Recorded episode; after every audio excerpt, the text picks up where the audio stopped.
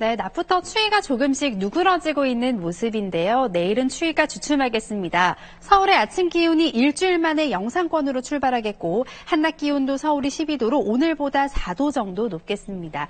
하지만 수능일에는 다시 추위가 밀려오겠습니다. 찬바람이 강해서 체감 온도는 더 낮으니까요. 수험생들 옷차림을 든든히 하시는 게 좋겠습니다. 내일과 모레 곳곳으로는 눈과 비 소식이 있습니다. 내일은 새벽부터 오후 사이 중부와 호남 호 남, 경북 북부를 중심으로 비가 내리겠습니다. 양은 5mm 안팎으로 적을 것으로 보이고요. 수능일에는 낮 한때 서울, 경기와 영서 지방에는 눈이, 그 밖에 충청, 이남, 서해안 지방에는 적은 양의 비가 올 것으로 보입니다. 지금 전국 대부분 지방 맑은 모습이지만 일부 내륙 지방에는 연무가 조금씩 껴 있습니다.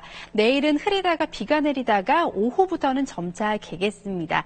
대기질은 안 좋습니다. 황사가 유입이 되면서 내일 중부지방은 이른 오후까지, 남부지방은 저녁까지 미세먼지가 나쁨 수준을 보이겠습니다.